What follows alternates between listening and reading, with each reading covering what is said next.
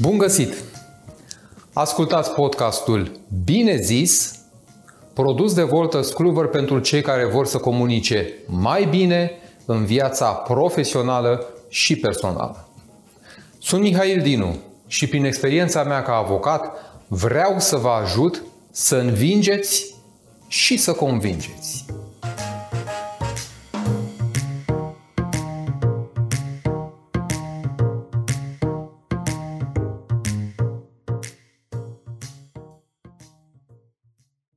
Un nou episod din podcastul Bine zis, în care, raportat la ceea ce am discutat data trecută despre principiile persoasiunii, astfel cum au fost ele stabilite, definite, dezvoltate de Robert Cialdini, vom ataca frontal, să spunem, primele două principii, reciprocitatea și dovada socială sunt foarte importante și nu degeaba ele sunt primele în ordinea tuturor principiilor persoasiunii sau ale influențării. Pentru că atunci când discutăm despre reciprocitate sau despre dovadă socială, ne raportăm la două elemente aflate oarecum în extremă. De o parte, reciprocitatea înseamnă interacțiunea pe care o ai cu cineva îndeaproape, de la unul la unul. Este o interacțiune pe care o avem cu colegii noștri, o interacțiune pe care o avem cu șeful nostru, cu partenerul nostru, cu copiii, cu prietenii, cu familia.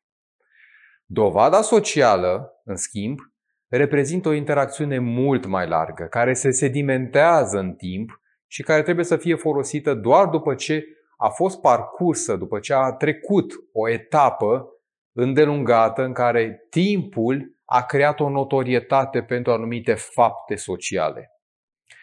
Acesta este motivul pentru care ele, conjugate ca și principii, sunt extrem de puternice. Dar și împreună, atunci când le folosim, au o valoare foarte mare, știind exact ce butoane, între ghilimele, trebuie să atingem când folosim reciprocitatea sau când folosim dovada socială pentru a convinge pe cineva.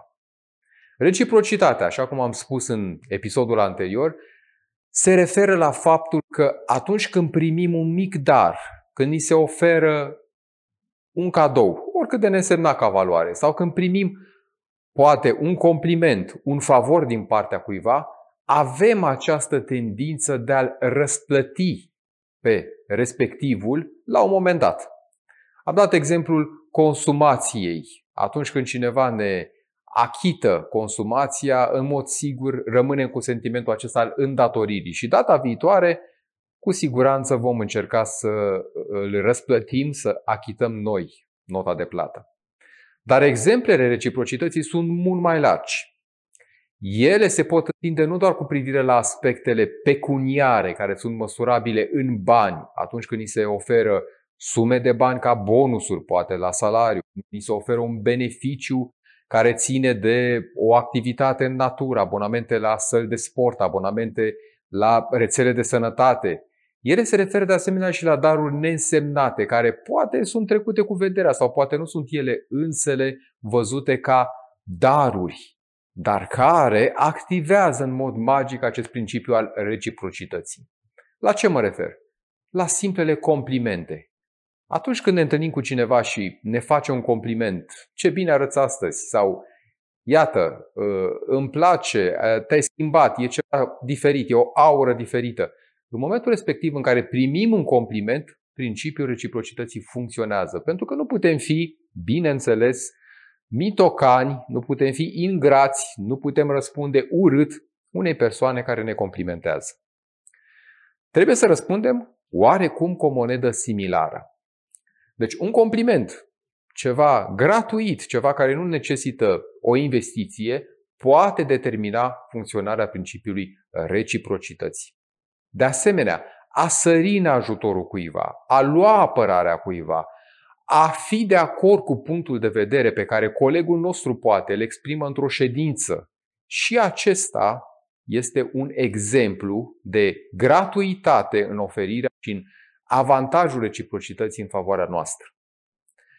Reciprocitatea, am spus, are în vedere interacțiunile îndeaproape. Aceste interacțiuni 1 la 1. Reciprocitatea este folosită cu precădere comercianți. Ea este des întâlnită și am dat exemplu în episodul anterior cu acele moste gratuite pe care le primim în magazine și care ne fac să cumpărăm bunuri cu o valoare de 10-20 de ori mai mare decât valoarea respectivelor, respectivelor bunuri. Gândiți-vă însă într-o sferă mult mai largă. Pentru că tot ce se întâmplă în jurul nostru atunci când se referă la oferirea unui lucru, are la bază mecanismul reciprocității. Și o să vă dau un exemplu chiar de aici, din podcastul nostru. Vă invit deseori să vă abonați la podcast. Asta ce înseamnă? Funcționează reciprocitatea și în acest caz, pentru că în momentul în care cineva vă oferă informații, așa cum o fac aici în intermediul acestui podcast, vă ofer un mic dar pe care sper eu îl veți aprecia ca fiind într-o anumită măsură valoros pentru activitatea dumneavoastră, iar atunci, cerându-vă ceva în schimb, aceea de a ne fi alături în episoadele următoare, de a vă abona la podcastul nostru, de a le urmări, în, modul, în momentul respectiv funcționează principiul reciprocității în favoarea noastră și n-ar spune de favoarea dumneavoastră, pentru că este un beneficiu reciproc aici, ci în considerarea faptului că ați primit ceva și simțiți o oarecare îndatorire. Reciprocitatea este deosebit de puternică atunci când este contopită, când se confundă cu dovada socială. Și aici este extrema despre care am discutat. Pentru că dacă reciprocitatea înseamnă să aveți în față un partener de dialog, dovada socială înseamnă să aveți în spate foarte multe dovezi cu privire la un comportament sau altul, statistici, exemple, exemple din cărți. Gândiți-vă că majoritatea cărților din ziua de astăzi sunt scrise cu foarte multe exemple. De ce? Tocmai pentru a arăta că nu sunteți singuri dacă urmați o anumită traiectorie indicată de autorul cărții respective și că există în spate persoane, personaje, personalități care au urmat sfaturile respective și au avut un anumit rezultat. Iată deci o dovadă socială.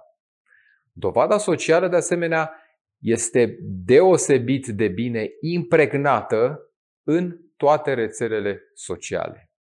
Atunci când primim foarte multe aprecieri în rețelele sociale, atunci când urmărim cu interes câte vizionări are un filmuleț, o fotografie, în momentul respectiv funcționează principiul dovezii sociale. Dacă primim reacții negative, și starea noastră de spirit se schimbă. Reacțiile pozitive, din potrivă, ne face să fim din ce în ce mai fericiți și să considerăm că am contribuit cu ceva. Dovada socială, prin urmare, se vede în like-uri pe rețelele sociale, dar și în fețele triste.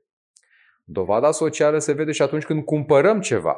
În magazinele online, gândiți-vă că atunci când achiziționăm un produs, dintr-o dată se de o fereastră sau apare în josul paginii sugestia către alte produse.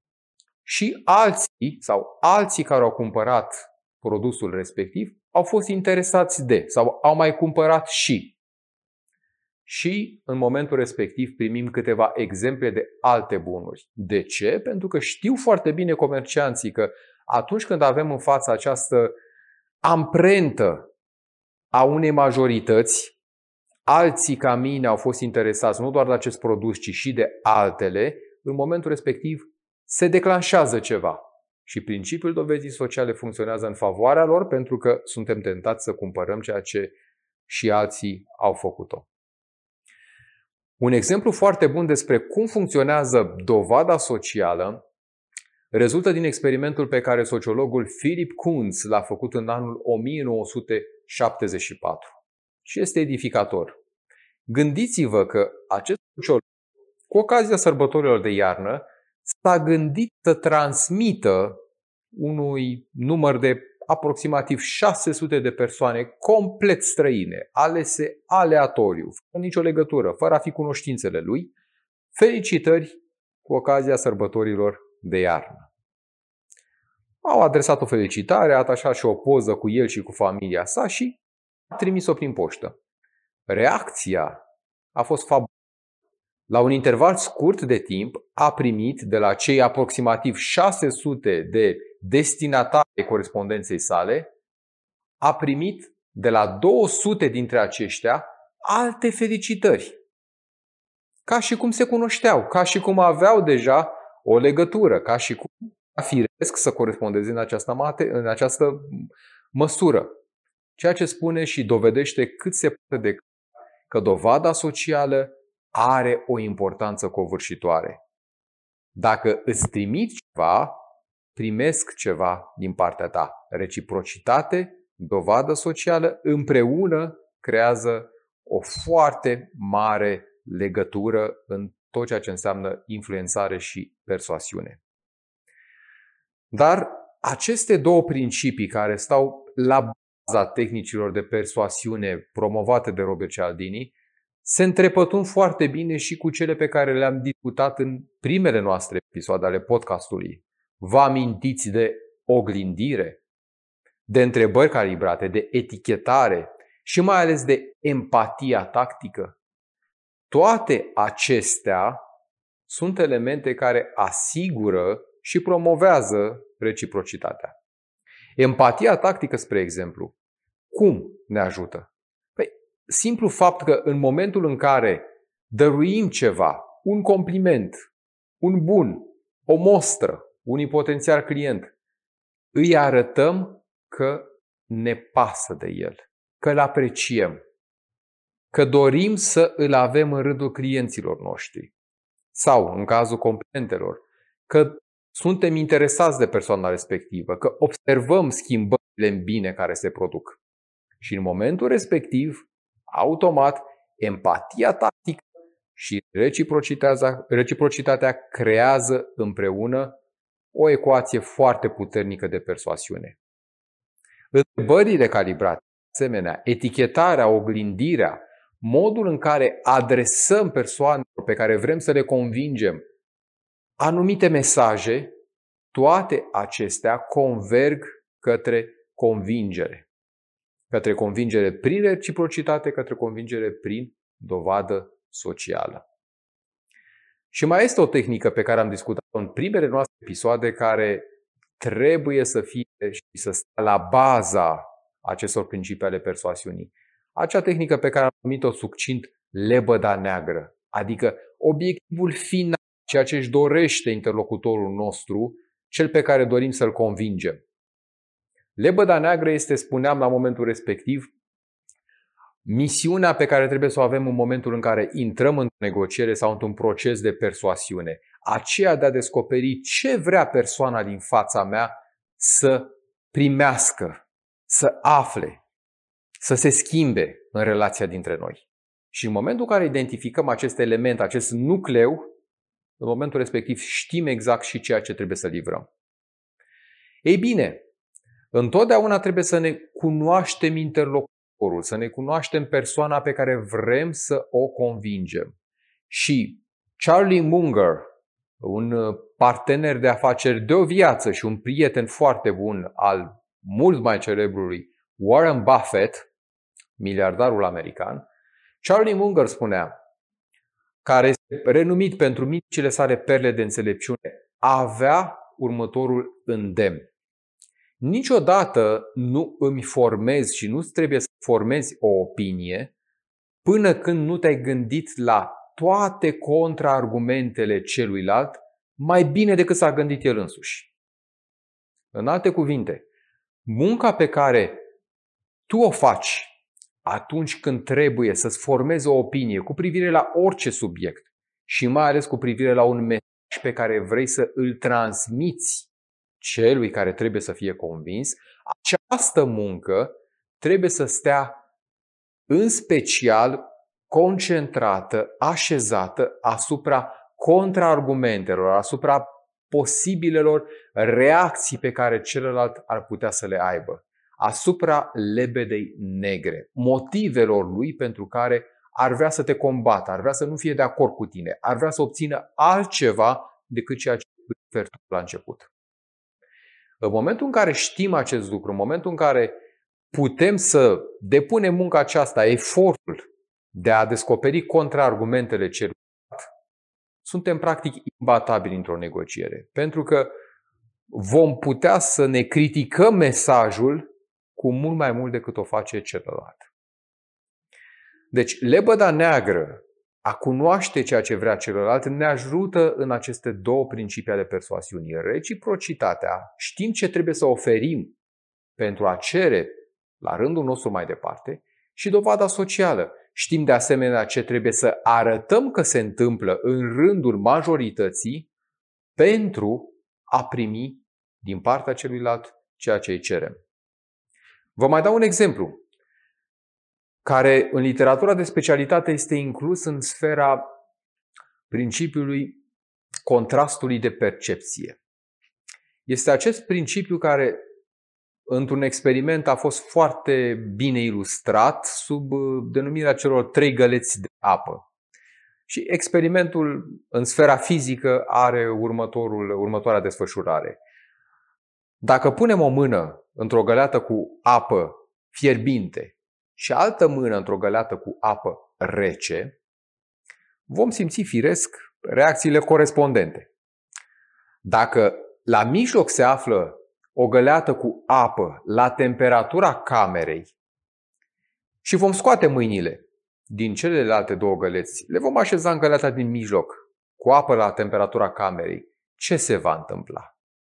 Într-un mod aparent magic, mâna din găleata cu apă fierbinte va simți apa rece, iar mâna din găleata cu apa rece va simți apa caldă. Se inversează, practic, reacția pe care am simțit-o până la momentul respectiv.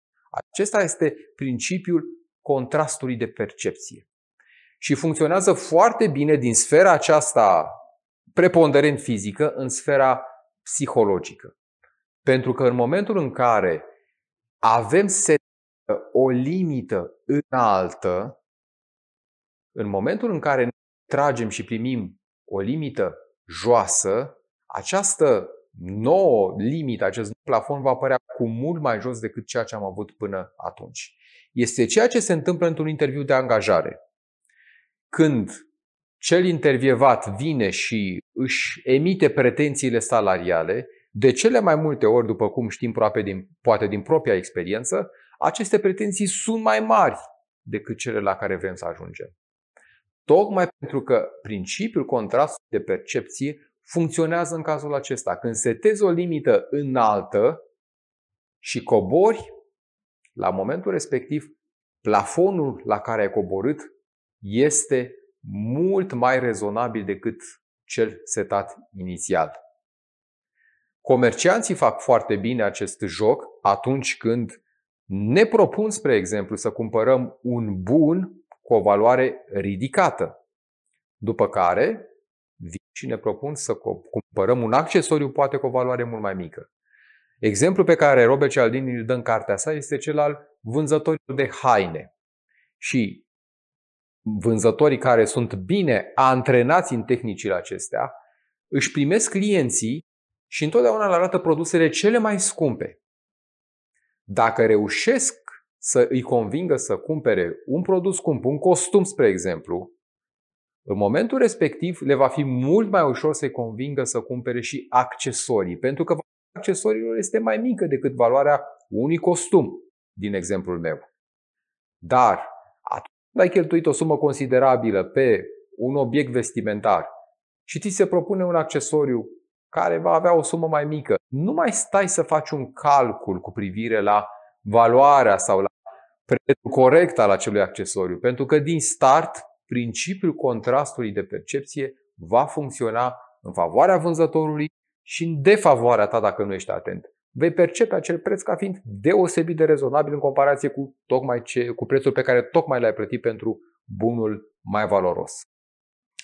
Cum ne apărăm de aceste principii? Între ghilimele, pentru că ele pot fi folosite într-un sens bun sau într-un sens negativ, în funcție de obiectivele fiecăruia. În primul rând, timpul funcționează și aici în favoarea noastră.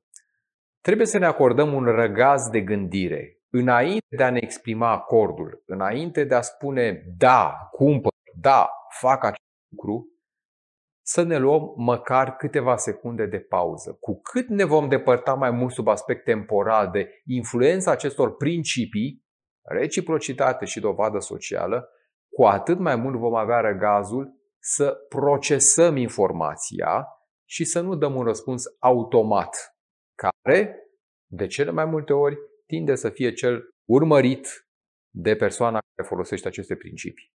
Și primul aspect, să avem puțin timp așezat între momentul în care suntem expuși la informație și răspunsul nostru. Al doilea element de apărare, între ghilimele, refuzăm un dar dacă principiul reciprocității este cel care este pus în joc. Atunci când primim un compliment, spre exemplu, nu lăsați să treacă fără a întoarce complimentul. Da, și tu arăți foarte bine astăzi și tu ai ceva schimbat. Îmi plac pantofii tăi, îmi place ceasul pe care îl porți. Aduceți, prin urmare, pe cât posibil, ceva în plus, ceva mic peste ceea ce ați primit. Și în felul acesta nu vă, nu vă veți mai simți îndatorați, nu, vă, nu veți mai simți că acest principiu al reciprocității funcționează și la un moment dat va trebui să întoarceți persoanele respective darul. Dacă primiți o mostră, poate, bineînțeles, aici nu prea aveți ce să oferiți în schimb. Însă, țineți cont că oricând puteți refuza un dar dacă știți că nu puteți rezista acestui principiu și la un moment dat ați fi tentați să vă achitați de datorie. Și în ultimul rând, gândiți critic. Atunci când ar funcționa împotriva noastră poate dovada socială, țineți cont de faptul că întotdeauna trebuie să avem un răgaz de gândire, trebuie să trecem acea informație fiind un filtru propriu și abia la final o decizie bazată pe propriile noastre experiențe și nu pe o reacție care este urmărită de cel care încearcă să ne convingă. Atât pentru astăzi. Până data viitoare, să aveți putere de convingere și, bineînțeles, să vă abonați la podcastul